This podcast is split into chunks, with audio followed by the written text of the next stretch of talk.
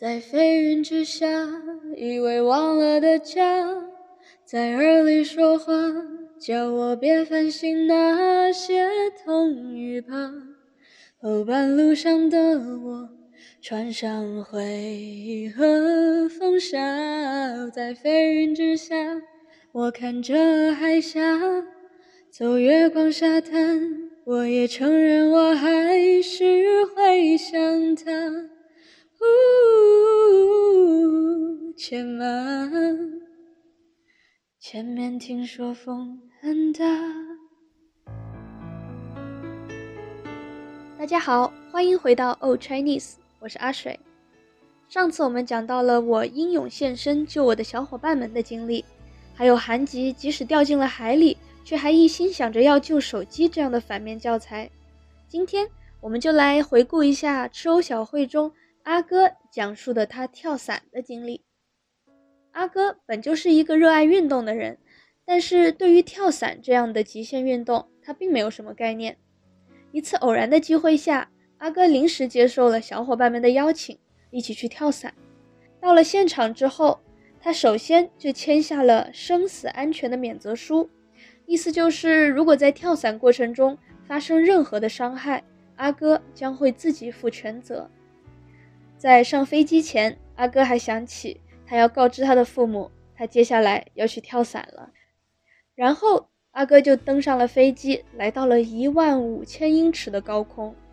这个时候的他虽然已经到达了高空，但他还没有意识到自己要面临怎样心惊肉跳的体验。跳下飞机后的那几十秒钟，阿哥感受到了前所未有的窒息，也就是无法呼吸的感觉。自由落体后，降落伞慢慢打开。此时的阿哥虽然已经度过了最惊险的那一刻，进入了缓慢的下沉，但是他也并没能享受地俯瞰这难得一见的地面全景，而是感受着与大自然，尤其是风力的对抗。最后落入大地怀抱的阿哥不得不感叹一句：活着真好。还记得吗？阿哥在上飞机前还短暂地告知了自己的父母，而接到阿哥消息的远在国内的父母，接到消息后的他们便开始心神不宁，一晚上都在担心阿哥会不会出事。从未通过专业训练或者尝试过极限运动的阿哥，居然在没有完全了解这项运动前，草率地决定了参与这个危险的运动。对于他的父母而言，阿哥就是个熊孩子呀。你可能会问，什么是熊孩子？熊孩子就是形容那些年纪轻轻的小朋友，做一些别人眼中不可理喻，甚至是无法无天的事情。如果你去搜一搜这个词的定义，你还会看到一个词对于熊孩子来说非常的贴切，那就是他们不按常理出牌。有的时候我们会经历一些特别可怕的事情，甚至感受到了濒死的体验。脱身之后才会发现，生活中我们拥有的一切是多么的可贵。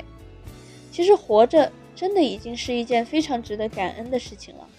所以熊孩子们，时常走出舒适圈，确实可以给我们带来很多可贵的经历和挑战，也可以让我们在多年以后想起这个故事还会会心一笑。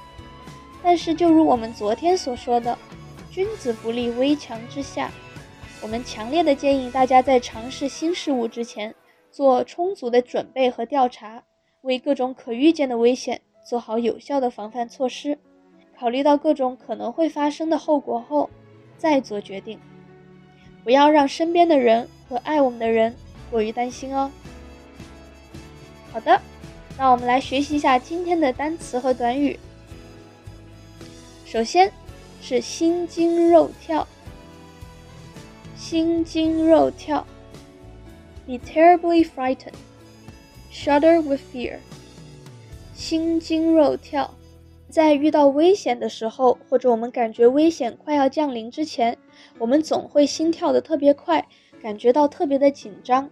而心惊肉跳形容的就是这种恐慌不安的感觉。第二，窒息。窒息 Suffocated.窒息就是不能呼吸的这样的一种状态。第三，心神不宁。心神不宁 anxious and preoccupied。